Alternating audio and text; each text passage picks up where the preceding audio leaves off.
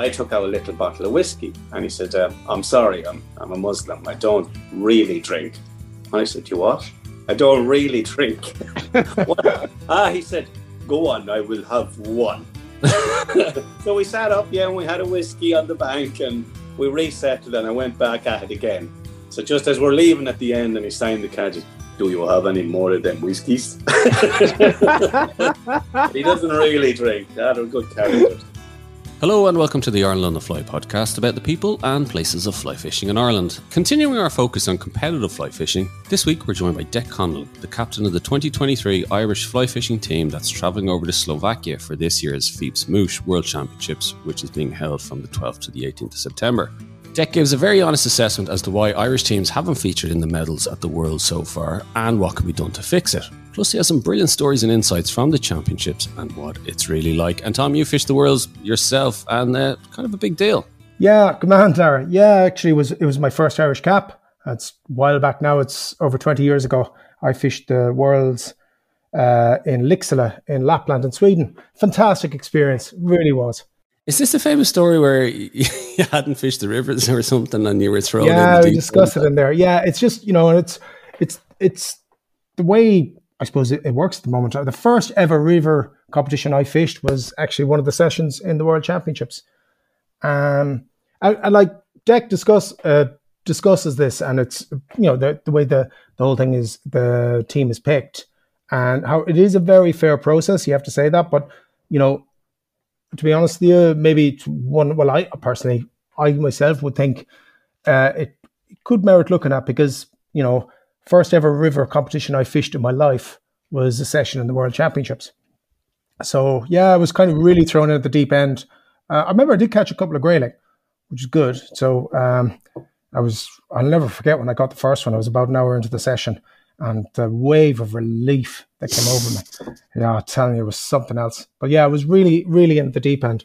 But I have to say, it was a fantastic experience. It really was, and all the the pomp that goes with the World Championship. Yeah, it was it was great. It really was good. I would love to. I just think it must be amazing to see when you see the caliber of the elite anglers you know, the kind of, I think it was the Italians and the Spanish and the French and the Poles uh, and the Czechs, like when you just see them and Declan kind of describes kind of what it's like, like the standard, like just pulling out fish after, after fish. It, must be intimidating as well. Like. Yeah. I mean, I mentioned it there because I saw Pascal, uh, Fish Pascal, who discussed was won three individual world championships in three continents. And that was around, he was just, he was just peaked at that time when I started. That was 2001 just a phenomenal fisherman. And there's there's other guys in it now, but you hear you hear there that their their catch rate is phenomenal. You know, if they're on on sectors, if they're on sectors where there's a lot of fish, it's like you work it out. We're talking that it's a fish every couple of minutes, and yet with the other side there, and Dec tells us about it, where you know because the the team was doing so well with their I won't say their spies, their the guys on the team checking out the session, the sectors. You know, they mm. had hmm. spotted two fish on the sector that Pascal was on, and he just stayed till he caught the two of them. But uh, yeah. you know, it's just phenomenal. But um, yeah, these guys they take it to another another another level. But you discuss it and discuss it there. I, I think it's a very good point you raise. I mean, all these methods that have come from Europe and places like that I mean, there's an argument, and you say it there. We didn't really need to do that. That's my excuse. Sounds great, but it, it's kind of true. I mean, you know, yeah, so we're not I winning mean, worlds. We don't need to be winning worlds. So we've no, loads well, of fish here. We don't need to be catching them like that. No, but well, it's true. Honest, like, I, yeah, I mean, you could go to, uh, you know, I mean, maybe it's different now, and um, and we've discussed this. What's well, what's happening to our, our rivers all over the country, and ex- external factors other than angling. So maybe, you know, they're not as pristine as they, they would have been. But, you know, 20, 30 years ago, you could have gone to rivers and just thrown a team of wet flies down and across, bang, bang, bang, get your fish. Uh, I think those uh, those chances were well gone in European rivers long time ago, you know, and they yeah, really it, had to work on their fish. It, like I said, it's kind of we've had so, we have such good fishing over here, isn't it? That we've we haven't had to work so hard for mm. them. We well, I remember being told that that's where nymphing, you know, this uh, when I was doing it, was Czech nymphing. It's now Euronymphing, mm. Spanish nymphing. All, there's all different uh, names for it. Or if you're George, you call it the lob. I wonder what George be entering. but um, and I remember being told at the time that the reason this method was developed was just to catch the fish from the river because they become so hard to catch that it was just another method that proved to be really, really successful at targeting fish in a river. And yeah, maybe you're right, but we didn't need to do it, you know? Yeah, well, uh, touch wood. Hopefully, we don't won't ever need to be in that situation either. Like, so mm. fingers crossed for it. How's the fishing been for you, actually? Uh, not too bad. It's really funny weather, though. God, like, I mean, in one week, I've had to cancel for flat cam. a lad wants um, regular lad wants to wet fly fish comes down and that's you know I just said look there'll be no wet fly fishing. I'm going to put it off and he goes yeah. And then uh, four days later cancelled for uh, too School. windy stormy so you know it's just all over the place. If you get right conditions at the moment uh, still fishing okay. Uh, very little fly around at the moment.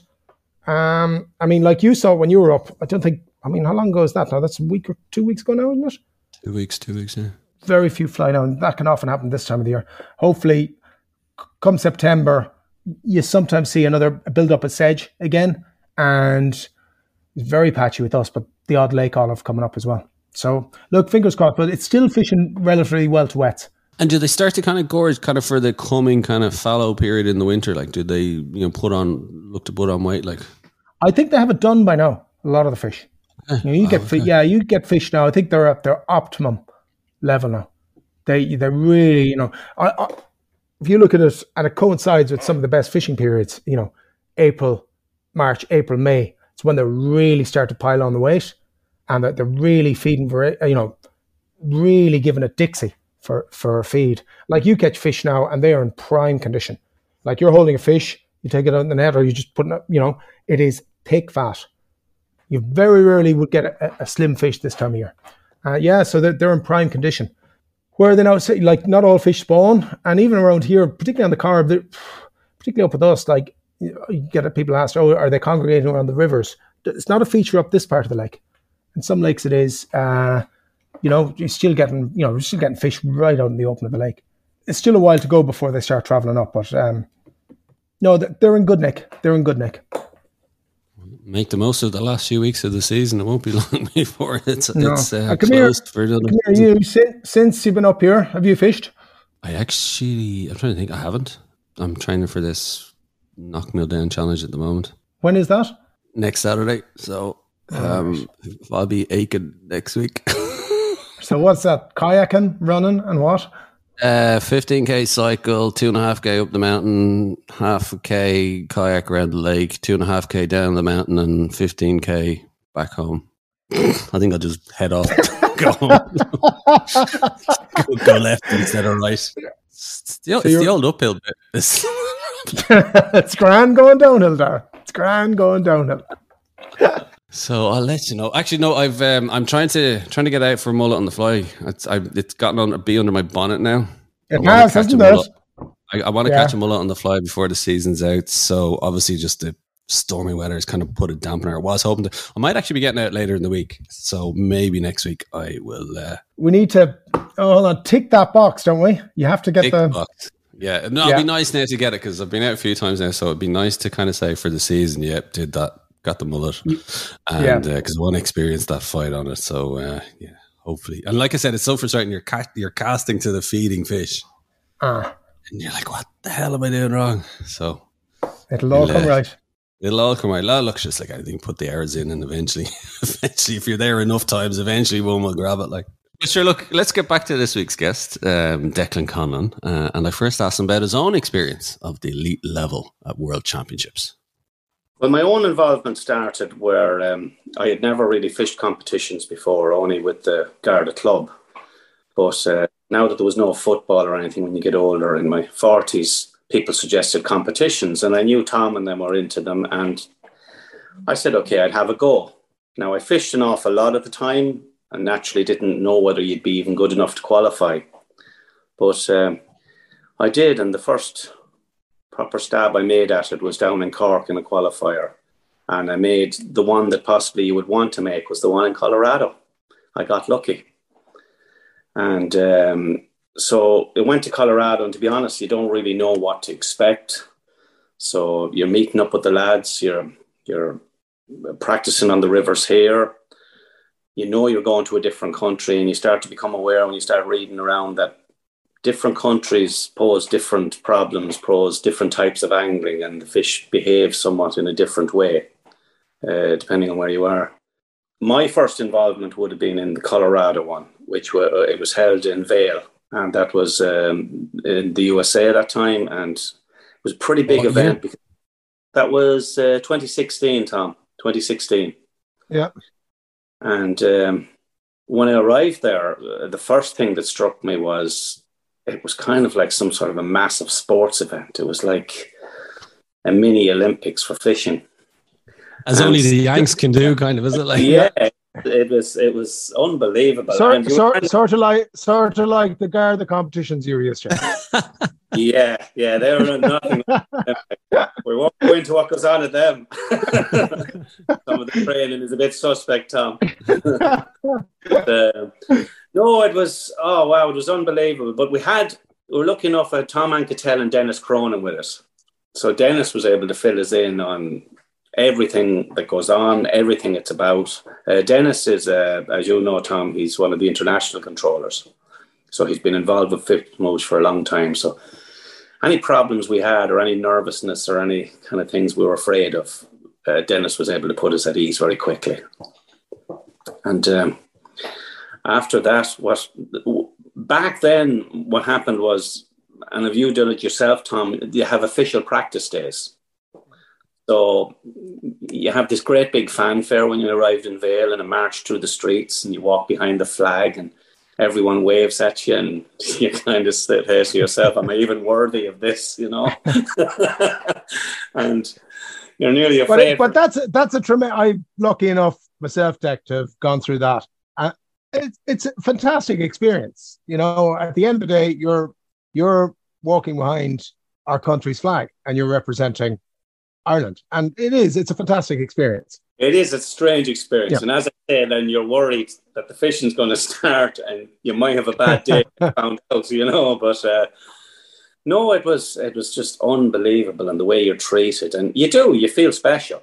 And that's why I would say to lads that are good anglers, have a go at it. I mean, you, you have to try and do it once has to be done once because you do feel special and you are looked after and you're made feel special by the events and all that stuff is lovely. But when the real stuff starts, sometimes that's where the big countries then start to come to the top, you know. Declan, how do you qualify for it then? So, like, say somebody's listening, going, "Yeah, Jesus, you know what? Maybe, maybe he's right. Maybe I'll have a go." Yeah, well, qualifying qualifying is it's a very fair system in Ireland. Now, with a fair system probably comes certain flaws. But to be fair to the people that originally designed this, it was extremely fair in that you, you qualify through your province, possibly through your club if you have a big club, and then through your province. So you'd fish a Leinster Championships, be it lake or river. 20 will qualify off the river in each province and 20 off the lake. Uh, then you would go on to fish the nationals, the interpros as they call them.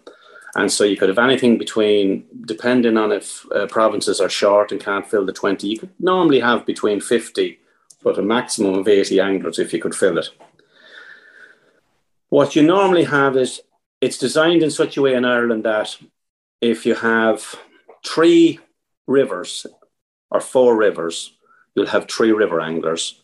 And if you have less you'll have two lake anglers. But that you mean that's what you mean there is events in the in the actual competition. So if you have yeah, so, three rivers and two lakes in the event, let's say for example Colorado might have been three rivers and two lakes. Yeah, that's right. So Colorado yeah. was four rivers and one lake. So the way the Irish system would work to compensate that is we'll have we'll have three coming off the river and two off the lake where Finland was one that we qualified for, but we weren't able to go to, where there was um, there was four lakes in it. So that way you'd have three off the lake and two off the river. Now, the system, you can end up in a situation where you can have a lake angler that never really fished rivers at a major championship, or vice versa. If there is a flaw, there it is. The system is fair, when you start fishing at these events, you realize to compete, we might have to update the way these things are looked at, the qualification process. Yeah, like I, I might add in there because the first river competition I ever fished in my life was in a I forget the, the name of the river in Sweden, it was a huge river, and it was a session in the World Championship because wow. I had qualified through the lakes, and I was representing Ireland, and my first session was in the rivers, and that was the first ever river competition I fished in my life. So therein, I, I can see what you said. Therein lies a flaw in the selection uh, yeah. committee, but it was fair, and I got through by qualifying on the lakes. I came third down in the national, the interprovincial down in Killarney. So yeah, so like what you said there, there's a flaw. There's you know, and I, I did. Um, yeah, I found it tough. I have to say, I did found it very tough.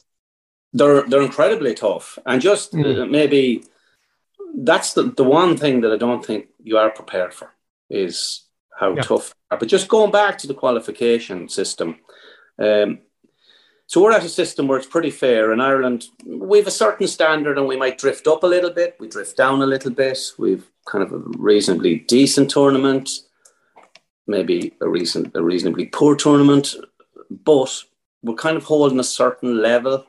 But to step up, you have to take a look at the Czech Republic, you have to look at Spain, you have to look at France. Now, we could go into more detail in what their funding is. They have funding, serious funding, which we don't have. But they have a league system that possibly could be looked at. What is that league system, Declan? They'd have a league system like like you might have a football system, like a Premier League and, and, a, and, a, and a First Division, you know. And the, the Premier League lads, they qualify for the Worlds and Euros, and the guys in the Second Division, they they're hoping to someday be in the Premier League to give them a chance of getting on the Czech teams or the Spanish teams or the French teams and uh, yeah, yeah. they're operating. So they wow, they actually have a two tier system within their own national selection yeah. Scotland have a two tier system, I say, as well. Right. So I get the sense with the Irish kind of system, it's if you have a good day or a couple of days, you know, you, you qualify, and as opposed to what you're saying is the Czechs, it's it's it's more consistency across the season. That that's what they're looking for, is it? Dara, you can have a good day, and and it's happened to me, and it's happened many anglers where I went down to Tom, I went down to Tom one time where I was struggling with my form. I, I done really well in competitions for two years, and then just took a dip in competitions. I couldn't couldn't buy a fish, and I went down to Tom for a couple of days before a competition down in Corrib, and I made the last world's team off the lake. And I to thank Tom a lot for that because my confidence was rattled. A lot of it can be confidence, but I had one good day on the lake after scraping through the Leinsters and next thing you're on a world's team. Yeah, so you think it should be like like is that across the year? Like there should be more, like you said, the kind Poss- of lead possibly, possibly. I, I, like if you're to, if you're to look in the mirror and ask yourself, should I have probably qualified that year? The way I was fishing, possibly not. If it was on a league, I wouldn't have. Uh, but the way the system is at the moment, I did. Tom, what do you think of that? Like, would you agree with that? Yeah, yeah. I, I mean, I, I, I would to a certain, I think it's something to probably look at. I mean, because the, there is that element, you know, one lucky day you can get it through. Now, you and Dec has touched on it there. It, it, has got to be seen to be fair and open, all right. But it, you got to look at the thing as well. You know, you, you want to, you want to, you want to be able to compete. You really want to be able to compete, and to compete, uh, you'd like to be getting consistently good anglers. And, you know, not saying you have to go to like a Premier League there on it, but, you know, it could be, you know, just a, a few little things like, like my own thing. And I've always said this, and just regards to that, I, have always thought that there should be a crossover between the two. Let's say, I'd say this to you, Dick, um, where you get a result from the river and a result from the lakes, and people who compete in both. And, and then you get a more rounded angler that would be able to fish in a competition both rivers and lakes, you know? so well, that you would have to fish both methods on your qualifying. Yeah, I, I agree with that. But uh, I remember mentioning that one I nice in a conversation, but I had done well, reasonably well in the river and the lake, which meant if you combined my results, I was there or thereabouts for three or four years in a row. Mm. Then when you say it yourself, it sounds like you're only saying that because you think that's a better way of picking yeah, a team. You see, and yeah, yeah. Uh, but I'd agree with that. Um, but the other side of this was it was developed to be fair to give every person a fair chance of representing their country. Yeah. yeah. Then at some point you have to say we need to compete. And um, the last World Championships I was at was in Spain. Now, I won't even go where I ended up in that one. This is called, I never had a problem mentally with competitions. I was always very calm. But mentally in Spain, I struggled because physically I struggled. And when you struggle physically, you struggle mentally. But it led me to spend a lot of time looking at what was going on around me.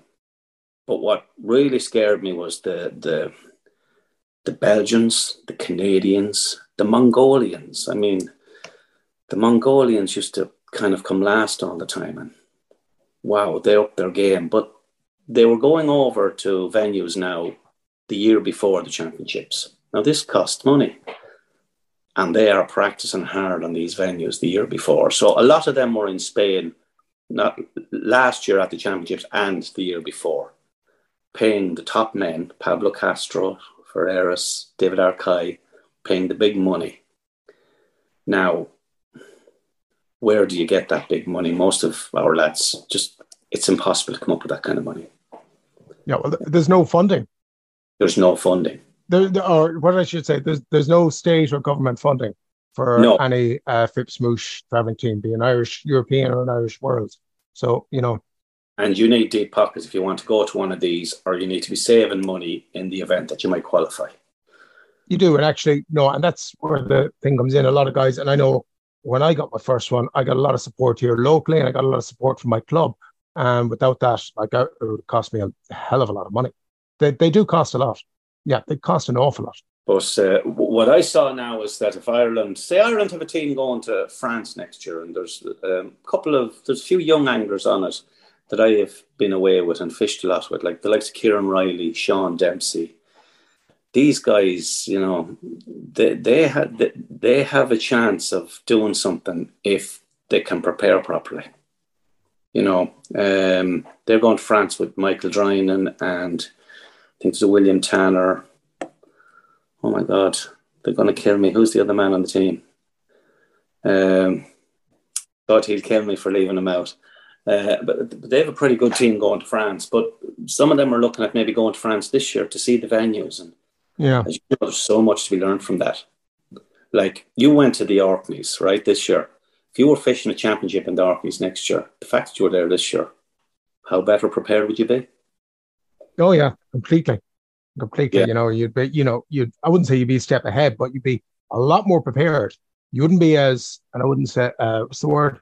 Not nervous, but um, apprehensive going. Yeah. Because, you know, you'd have uh, inside knowledge that you gained yourself. You'd be comfortable. You'd be confident. And oh, you we've touched on that word already confidence. Confidence. You know? That's a game changer, you know.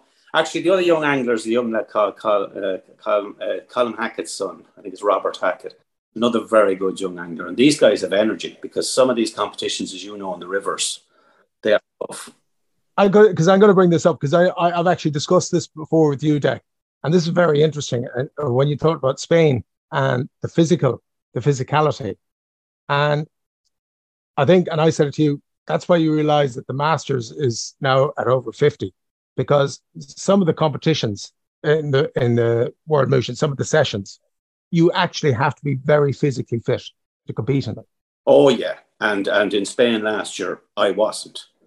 And uh, yeah. look, I'm 56 years of age, but when you see the way the young lads, like I was on a bus looking at lads in their 20s and 30s, and these lads were, they're built like cyclists, some of them. Mm. Fishing maybe whole sessions on their knees. So, I mean, I was on my knees at one stage, and the had to come in and get me out of the river. you know, pity that wasn't videoed. and, and tell me this: uh, where the the worlds on this year? The worlds this year are in Slovakia. Now, and they're in September, so you're a couple of weeks away. Well, we're yeah, it's getting very close. Now, the practice for that again. Uh, this one's difficult. Like the team is met up and it's grayling. So we can't. Oh, is it? We can't really. It's mostly grayling and chub, and there might be a few stocked rainbow trout. And there's a lake called Dedinky, uh, and that uh, that'll be rainbow trout. Now that'll possibly be pulling lures and blobs because in four hours you haven't time to start messing around with different techniques.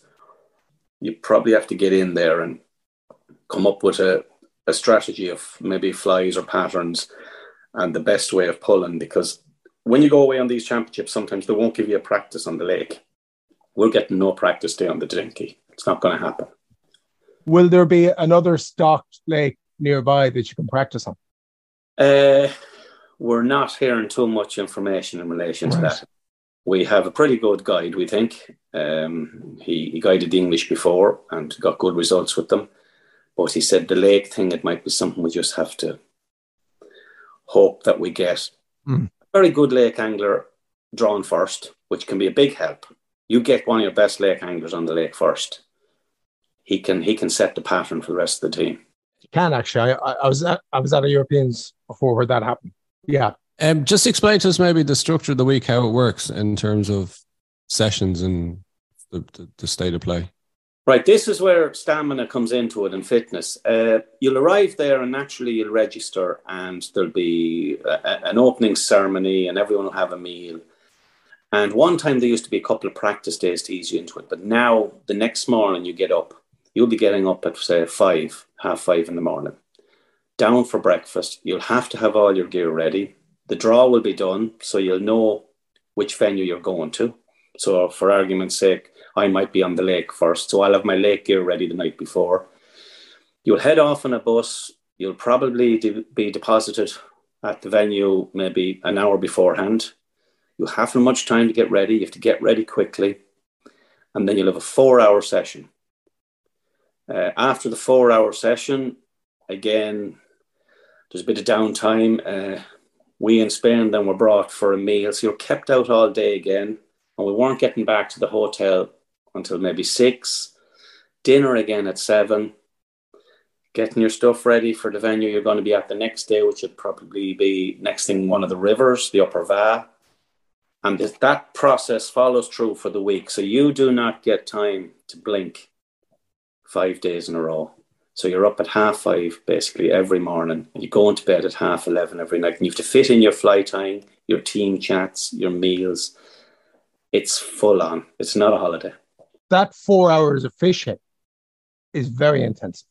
Incredible. Very intensive. It And- wipes. It wipes you. And if you're on a, a or I've heard this before, if you're on um, a sector that there's a lot of fish on, you just have to go like it, it's crazy. I mean, uh, was I think it was you who was telling me, Dec. uh, You know, some sectors of guys getting what's you were telling me one was it fifty or sixty trout? Uh, what was it? Yeah, the, the last the last event in, in Slovakia, you you had uh, say, you had French guy Sebastian Delcourt, I think, may have got seventy three grayling, and I think I think uh, Simon Robinson won a session with sixty or fifty eight Think of that. So you have to catch a fish. If you're in the middle of a stretch of river, you have to net that fish, wade back out, get it uh, measured by the controller, and go back to where you were fishing again. Now the controller will come as close to you as he can, but he still has to remain on the bank. Sometimes they won't. Yeah, that's true, actually, isn't it? Yeah. So, And so you have to go back to him. So like like that the, the French guy you're talking that got 70 fish. Was that in a three hour or four hour session? I think that was a three hour session. Three hours. That you know, just that's crazy. That's incredible. And and I think there might have been an 80 fish session in Slovakia. So that's sorry, I'm just so three hours, 180 minutes divided by 70. Yeah. That's two and a half minutes. Yeah, I, For three I- hours. I think you know. Think of that. I mean, your idea of fishing, of going down to the bank, and let's say if you did smoke, having a fag, looking around, going, ah, there's a fish rising. I'll wait and see does he rise again. Oh, he's risen again. I'll amble down, and you know maybe I'll chuck a little dry into this guy. Forget that. That's Oh. not happening. well, there is exceptions to the rule. you want to hear I'm about sure there are. Montenegro, do you? Was it a this 70 session fish session? uh, we're at this session in Montenegro, and I drew this river where there was uh, an island in the middle of it. So this takes in everything you're talking about. But the island, the river was incredibly difficult to cross, and uh, the other guy had to stay at the the far bank. So I had to get to the island to get out to the water I wanted to fish. So I eventually got a fish, and then I had to wade against this. I mean, bit water you could barely walk in, could barely stay standing up in. I eventually got the fish to him. It probably, I know this the. I got about five fish to him, and nearly every one of them was dead by the time I got it to him. I mean, you're trying to hold them in the net underwater and stay on your feet. Remember as well, if the fish dies, it's disqualified. It's disqualified. Fish has to, the fish has to be returned uh, alive to the water. So my controller would take the fish out, and the water just whip them away, and he said, "Good on the card," you know. So eventually, I got worn out and uh, this was a Muslim region, and um, these guys were uh, they were great crack. And I, I took out a little bottle of whiskey, and he said, uh, "I'm sorry, I'm I'm a Muslim. I don't really drink." I said, "You what? I don't really drink." ah, ah, he said, "Go on, I will have one." so we sat up, yeah, and we had a whiskey on the bank, and we reset it, and I went back at it again. So just as we're leaving at the end, and he signed the card do you have any more of them whiskies? he doesn't really drink. That are good characters. But uh, I don't think the French were drinking on the bank, but anything going. It's a good way to keep the controllers on side, anyway. That's for sure. Well, that's true. Very small whiskies. yeah, that could be seen as bribing too. You'd have to be very That's careful. it's a good social. idea. It's social. That's all. It's just social. Yeah. Then how does the scoring system work? So what size? Where's the score? 20 centimeters normally is a fish from the tip of the nose to the tip of the tail. Um, as Tom says, you bring the fish in alive in the net into the into the gutter, the measure. They take the fly out of its mouth and they return the fish. Um, and then you have a fish point scoring system where it's uh, 100 points for a fish, and then the length of the fish is also points. So a big fish isn't as good as maybe two fish. Um, Yeah. Two fish is more valuable because you point for each fish and then the points for the length of the fish. And wh- What's the best we've done? Like, what's the like you said? We're kind of at a, a certain level. Like, what's Yeah, what um, is that level, and what's the best we've done? Well, there was a lot of times you're reading from the bottom up, and if there was 24 or 26 or 28 teams, could be 20th. Sometimes go well, and we could be 14th or 15th. But Yeah. say in in uh, Montenegro in Europeans we came eight. I think the Tom, the team Tom was on in Sweden. Tom, did you come eighth? I thought we came seventh, actually. Well, uh, I'll take eighth anyway. I remember, Yeah. yeah, we did well in Sweden. I- Top I ten, think- eh? I think Montenegro. I think Montenegro and Sweden, those two teams, we, we were either both seventh or both eighth because someone Yeah. said that. But I, the- I must check that again. And actually, Yeah. that's the play. That was the. Um, we did well on the lakes there, and that really stood to us. And um Tom Sweeney, Swanky, was lying in first place for the whole competition to the last sector, last session. oh wow, Boy. Yeah, oh that. and he just got pipped out, and then there was a big mishma, and he fi- finished outside the medal places. Then Oh. Have we ever medalled? No, Uh, at a Masters in uh, Spain, and we had this incredibly good guy that's now on the Spanish team. And this was what preparation is. Um, Donald Monaghan and Hubert Smith were with me, and they secured this guide, Andres Torres Garcia. He's on the Spanish team now. Absolutely fantastic angler. Just take your breath away watching him fish. But he had us very well prepared, and I got a few a few decent beats, and I took advantage of them and got a couple of second places and a couple of third places, I think. And I was in the medal position at four o'clock on the final day in the final session in the silver medal. And I drew a beat that one of my teammates had before me, which is not meant to happen. So I objected. But FIPS Mouche wouldn't budge. And I had to fish the beat. And the problem with the beat was a Frenchman and an Italian man and a Czech had blanked on it. So that doesn't make good reading, does it, Tom? no, no, no, that Uh. kind of tells a little tale. Yeah, and I got two fish off it, which surprised everyone. It was good. Mm. But I, I, I got 11 place points, which would have medalled anyone else in any of all the Masters that I've been on. Didn't medal me when they did the count back. I missed out. That would have been that would have been a goodie. Uh, we've um, Jackie Coyne. We do have we have medals in the Masters. Yeah, Jackie Coyne from Renvyle won a gold individual, incredible. and yeah. Ireland won bronze. Now, great, it was at home, but like, it doesn't always mean home advantage doesn't always mean anything. There was the Worlds on Loch Mask and Loch Corrib in 1995. It was all lake sessions, and unfortunately, we didn't get into the medals. No, I think there was two events held in Ireland, and I think Dave yeah, there Dunn, was. There was a con. Yeah, Dave Dunn got into the medals in uh, an individual spot. I think you're right. Yeah. Yeah, So, yeah, so the mo- the most successful one was the second Masters, I think, and that was held. Part of it was on Corrib as well. And Jackie, so Jackie Coyne was uh, is a proper FIPS Mouche world champion.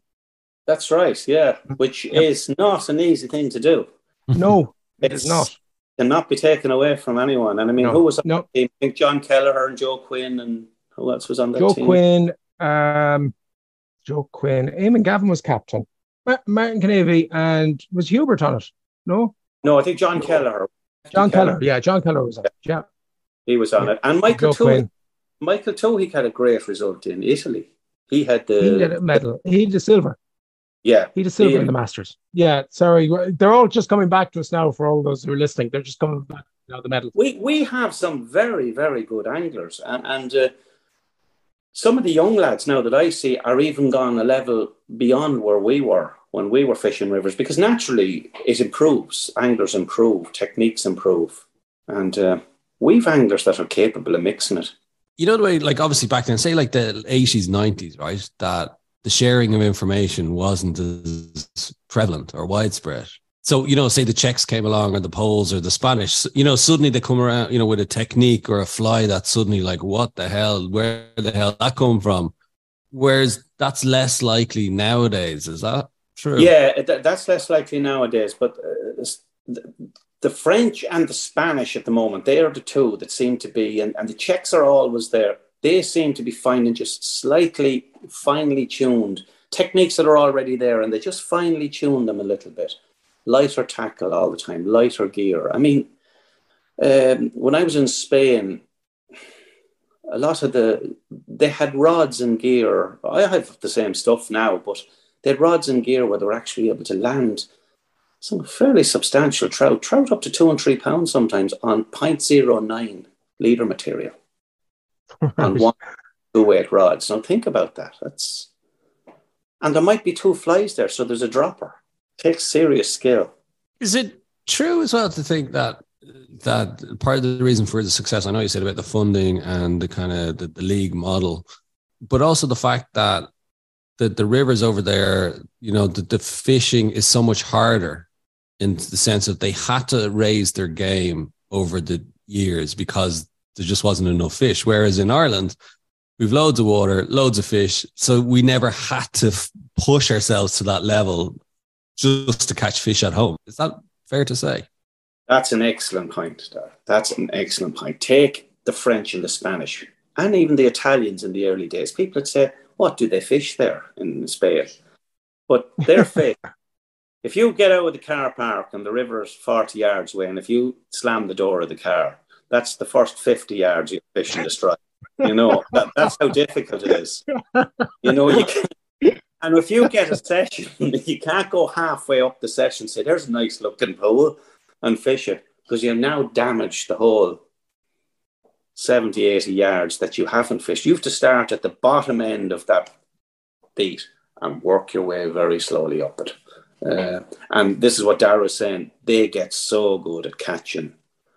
There's five fish in the beat, and they catch the five of them. I mean, there's a story about Pascal Cognard. You probably heard this one, Tom, where he knew he had to avoid a blank in the last session to win. I think his third World Championships in four years, or his third in a row, and he knew he was after getting a difficult beat. And one of the French spotters had spotted there was two fish in it.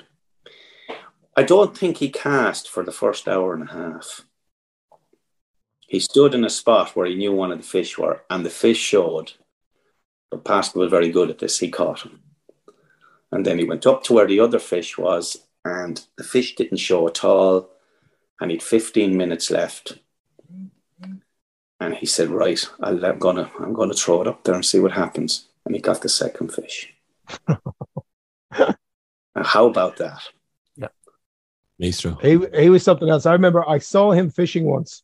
um, I don't know what it was. I actually saw him competing, and it was like watching a heron. I heard that. Yeah, it was like watching a heron.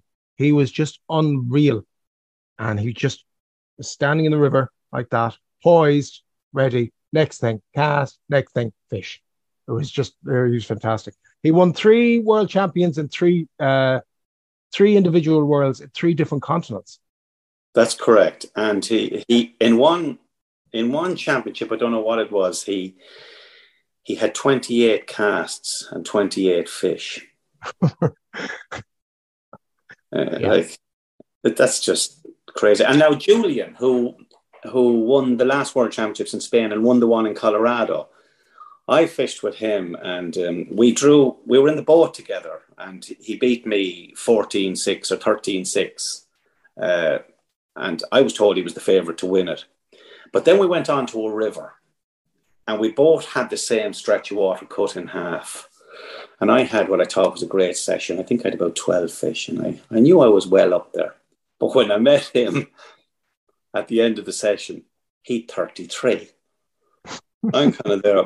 Well, okay, he's, he's better than me, but how had you 33? But he was explaining, he said that I would get 20 takes, he said, and I would probably register 10 or 12 of them. And then how can I, how many of them can I get? Or he said if he got 20 takes, he possibly register 19 to 18 of them. Wow. Even though he'd feel nothing, he'd know. And he said, but Pascal showed me. So he said Pascal Cognard took him as a 12 year old, taught him how to fish. Taught him well.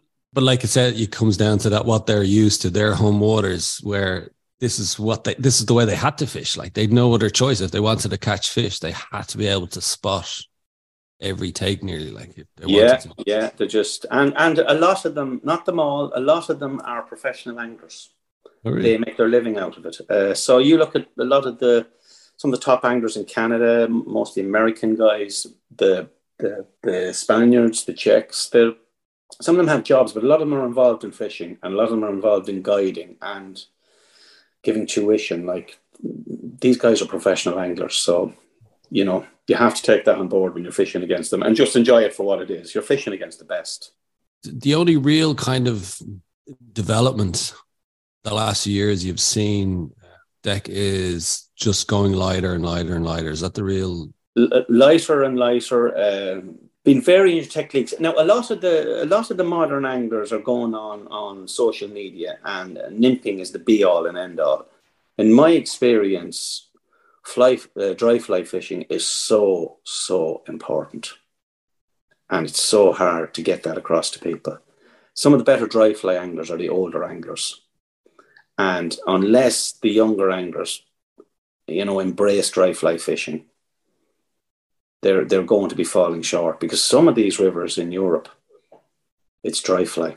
Do you think that? Do you think that, like even in FIPS competitions, that dry fly is still an important uh, arrow to have in your quiver? It it it won the championships in Spain mostly. It, it was a mix of dry fly and nymphing. Right, that's that's interesting. So it's not all nymphing. Yeah, because I, I, had this or, picture. Or, yeah. as as George would call it, the lob. No, not that. My the World Lobbing Championships. The lobbings, yeah. No, no, my best sessions have been on dry fly in championships.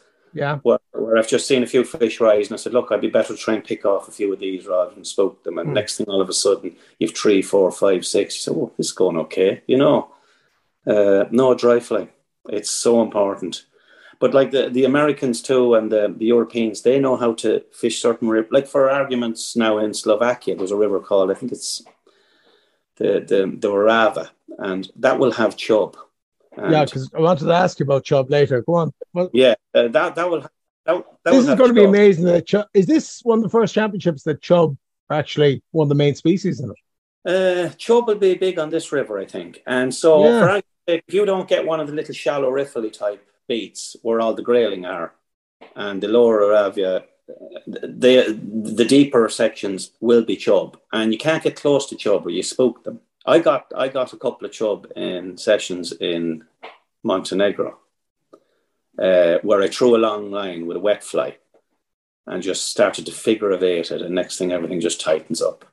Um, they probably are better approached with wet fly and just keep well away from them. Try not to get too close to them and throw a long line and just keep it close to the banks. For the competition, what size would these chub be coming in at? Have you been told? That I'm not sure, but uh, chub, chub, most of the chub you probably have measured, but some of these things I think can be up to three pound, four pound. They can be. So you're talking forty centimeter fish. Yeah, you're talking forty centimeter fish.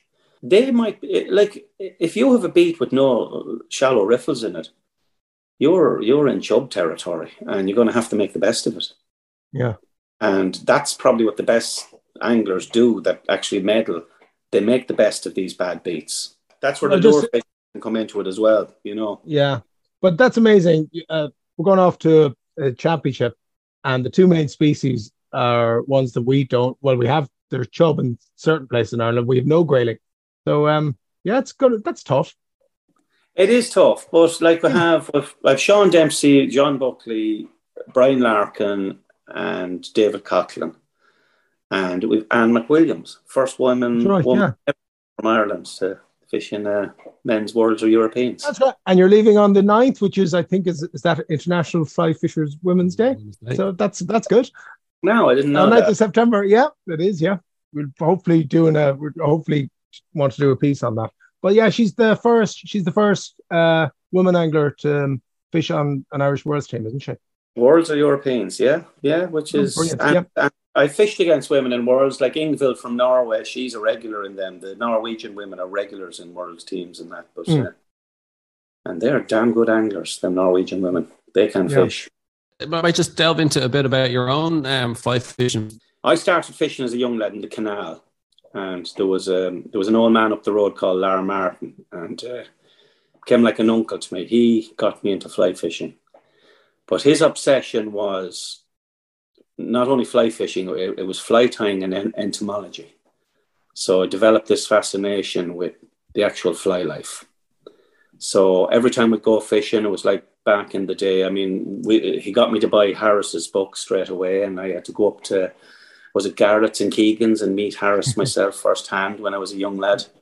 And hmm. um, the whole thing was this obsession with what the fish was eating. So you killed the fish in those days, you brought it home, you spooned it, you emptied it into the saucer, and you tried to copy it. And I started on the River Slate in Rathangan. It was a tributary of the Barrow. And this is the amazing thing about back then. The Slate was such a good river then that I didn't even have to go over to the Liffey until I was older.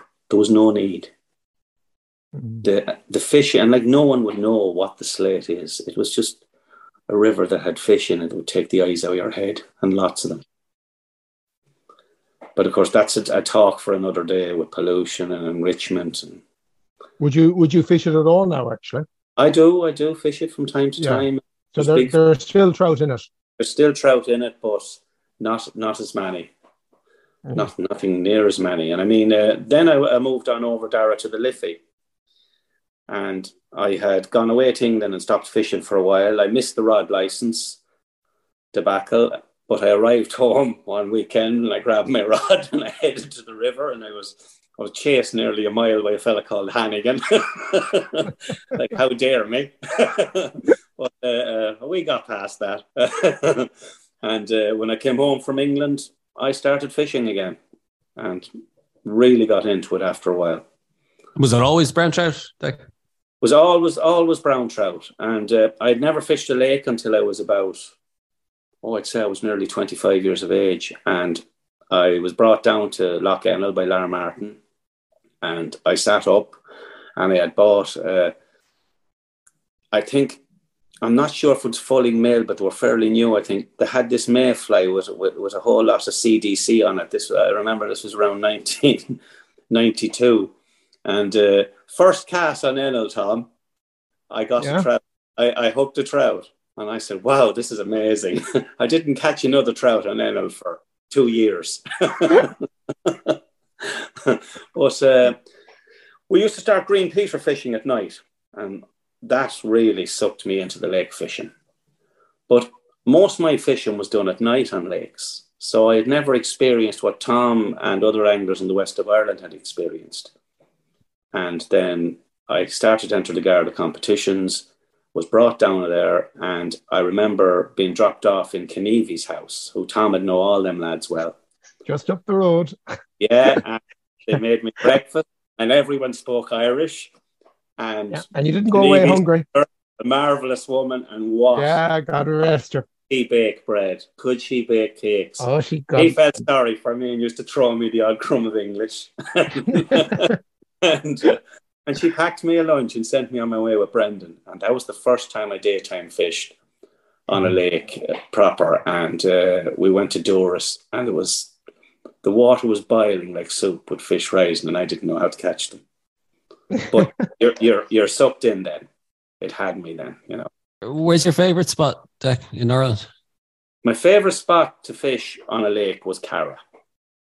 I I absolutely I used to just go into dreamland. It didn't matter if I was catching fish. I just kept looking around me because I went to my honeymoon in Barbados and the water looked the same. It was green, it was blue. It was just a trout would come from 10 foot down and you'd see him coming and your hand would be there shaking, waiting for him to take and go down. It's just what a place. What a place. Mm. Uh, naturally, I love Corrib. Uh, the way we love the Western Lakes, but Carra was special for me. I just didn't get to as much as I'd like. Uh, and you're you're you're based around Dublin, um, so kind of you still fish kind of around. Yeah, I mean, um, my my my favorite river had to be the Liffey. Uh, yeah. Like I'm eight miles from the Liffey. I'm not from Newbridge, which the local lads there would let you know fairly quickly. But to me, to me, I'm local to the Liffey, uh, more or less. Uh, Water River, always a great club on it too. Well looked after, and they're doing their best to preserve it. But the fish that were on the Liffey was the best kept secret in Ireland. It was up there with the river Suir every day of the week. Trout fishing was just off the scale. I mean, there was there there there was trout down there that were just absolutely huge down around the Sallins area. Now, they, they reckon some of that originally at one stage was to do with um, the effluent coming in from the treatment. And down below the pipe, you had these huge trout. Right. Uh, and they reckon that um, there were steroids going into them and, and helping them grow. Because there, there would have been tests that were meant to have been done on them said that the, there was uh, whatever residue from female pill and things like that, which was and all that kind of stuff that was causing the trout to grow and put on huge weight. We do not condone such practices here on no. the podcast. Please do not encourage anglers to be putting pills into the rivers. Yeah. I know of guys that might be thinking. Yeah, yeah. Yeah, you, you could start there, something yeah. really bad there, yeah. it's worth a try, Tom. Don't be giving him ideas. Did you see Tom's fish earlier on? Yeah, yeah. forty. hold on, forty-four thousand acres, and it needed quite a lot. Oh, I was on the pill. That trout was on the pill. but, uh, oh, that's tough. So come here, and so you obviously got into the competitions then, Dick. So did you find a were you having to fish more, and b did your fishing become something else? As in, because you often hear the thing about people, oh, I'm not into competition fishing. It'll take away from the enjoyment.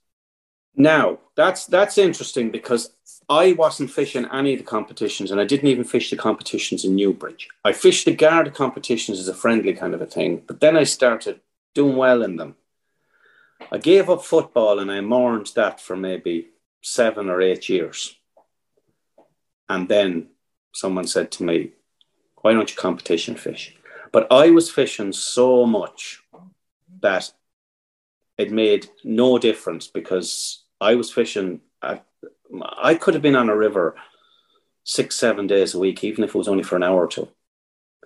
So the transition to competition fishing was quite quite easy because I was doing so. I'm like I'm doing nothing like that anymore. Uh, I was on the river night, noon, and morning when I wasn't working.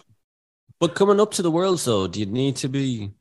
Yeah, you have to get very sharp. Like, um, you're really about a, a, month to five or six weeks. You just have to have that rod in your hand the whole time. You have to be practicing your techniques because even though we don't have grayling or a chub, you have to have your techniques right and everything fine tuned so that when you get there, you're not fostering around with leaders that you're not used to or or um, you know rods you're not used to. Uh, you know your rods, you know your leaders, and you know your material, and you know whether to change the leaders depending on the water you're in. You have to have all that stuff off before you go.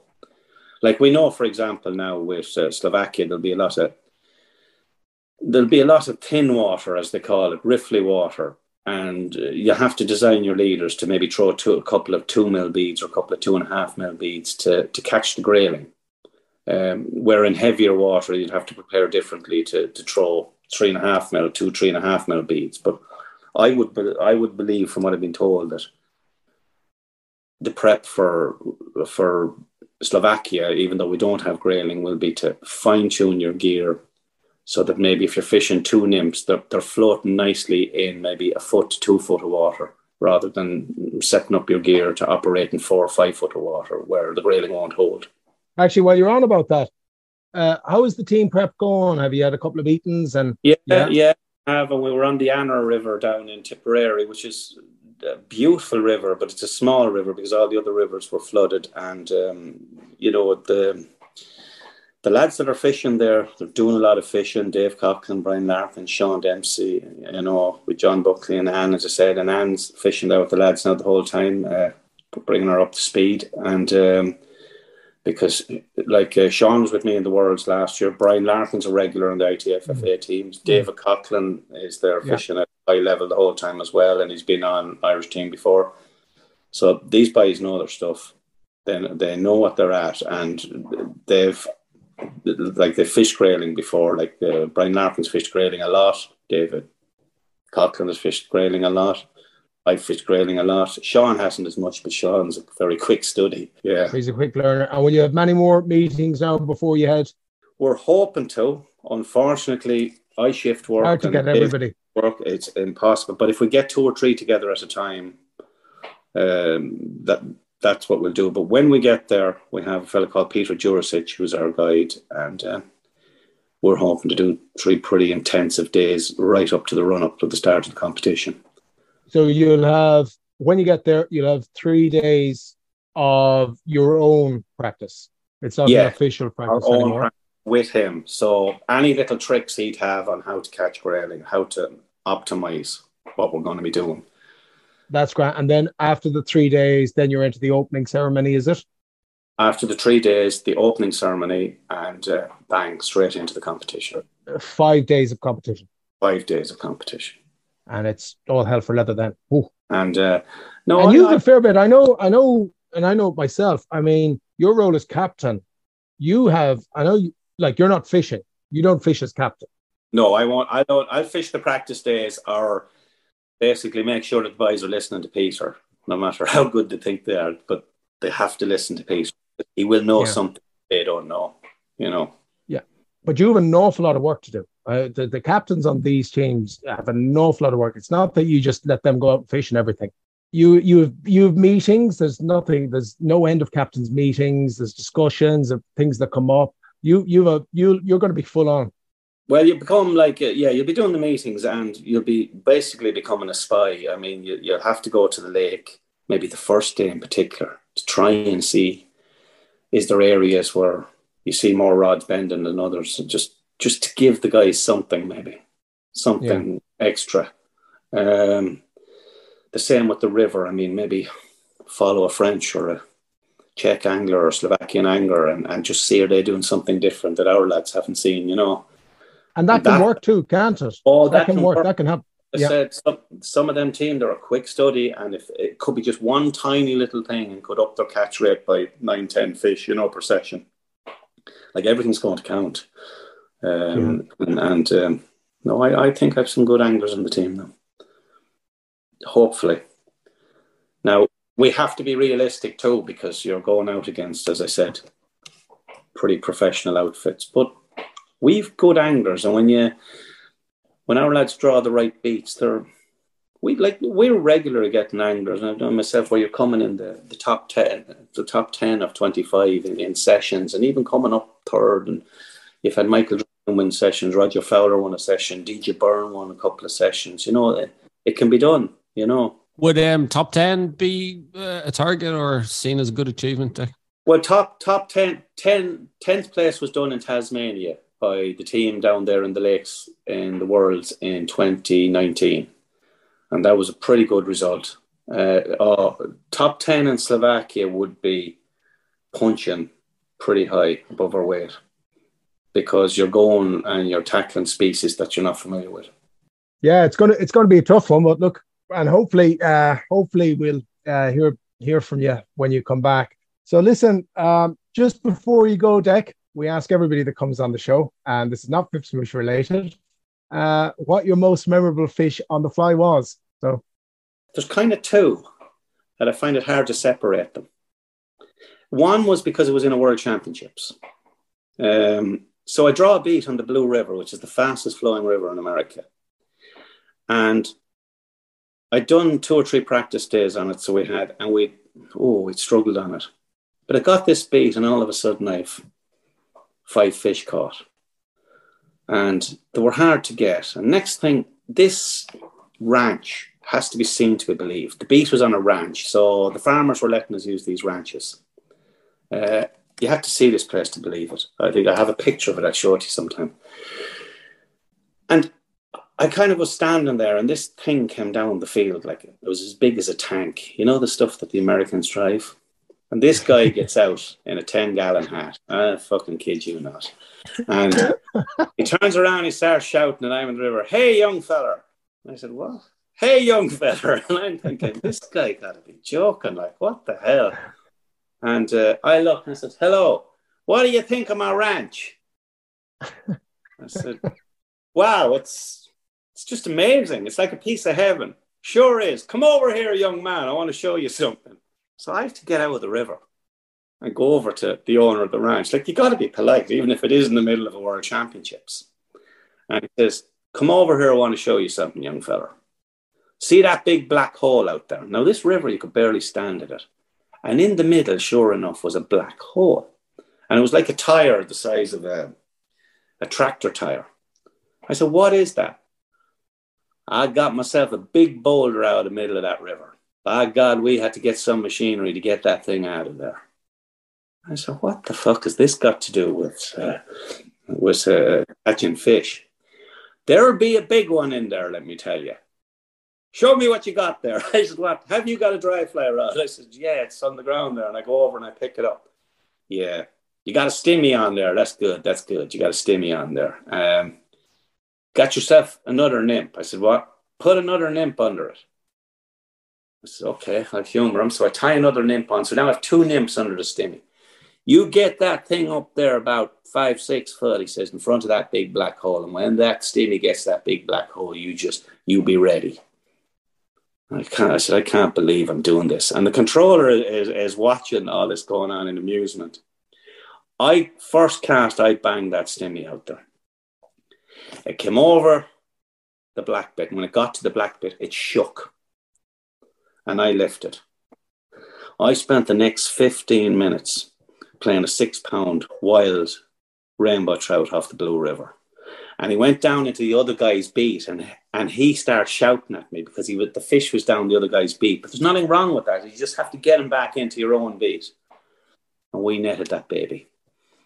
and what a place to do it, like, you know. That was probably my most memorable fish. And did the ranch owner was he what? Did he watch you land it and everything? Did he? Oh, he watched me land it and everything, and he hollered as they do in America. and he uh, hooping on a holler and my hand and oh, what a oh, guy! Yeah. What a guy! only, only in America. Only yeah, in America. Yeah, yeah, but you want to see that truck? My God!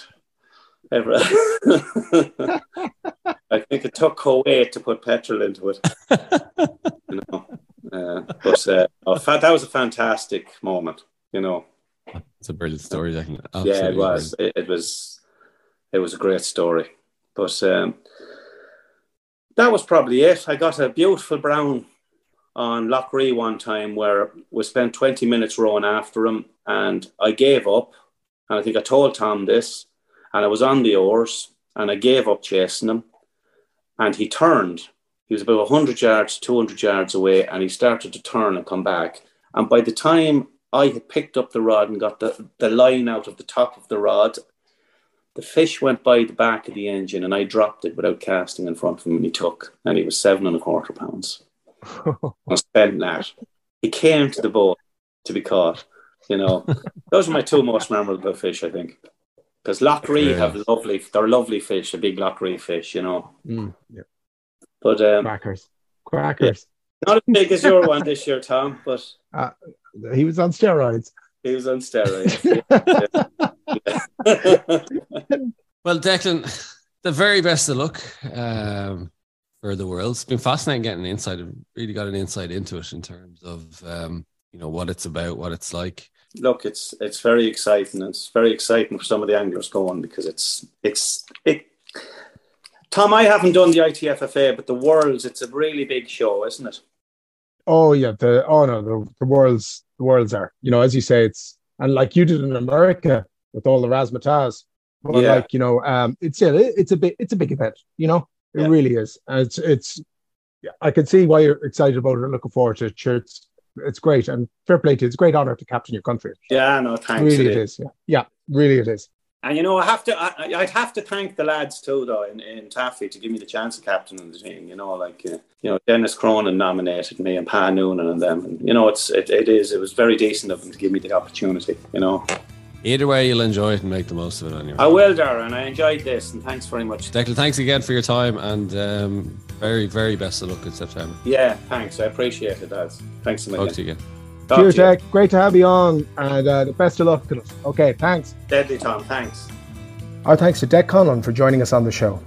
Don't forget to rate, review, and follow the Ireland on the Fly podcast on Apple, Spotify, or wherever you get your podcasts from. Also, you can keep up to date on IrelandOnTheFly.com as well as on Instagram. Myself and Tom will be back with another episode about the people and places of fly fishing in Ireland.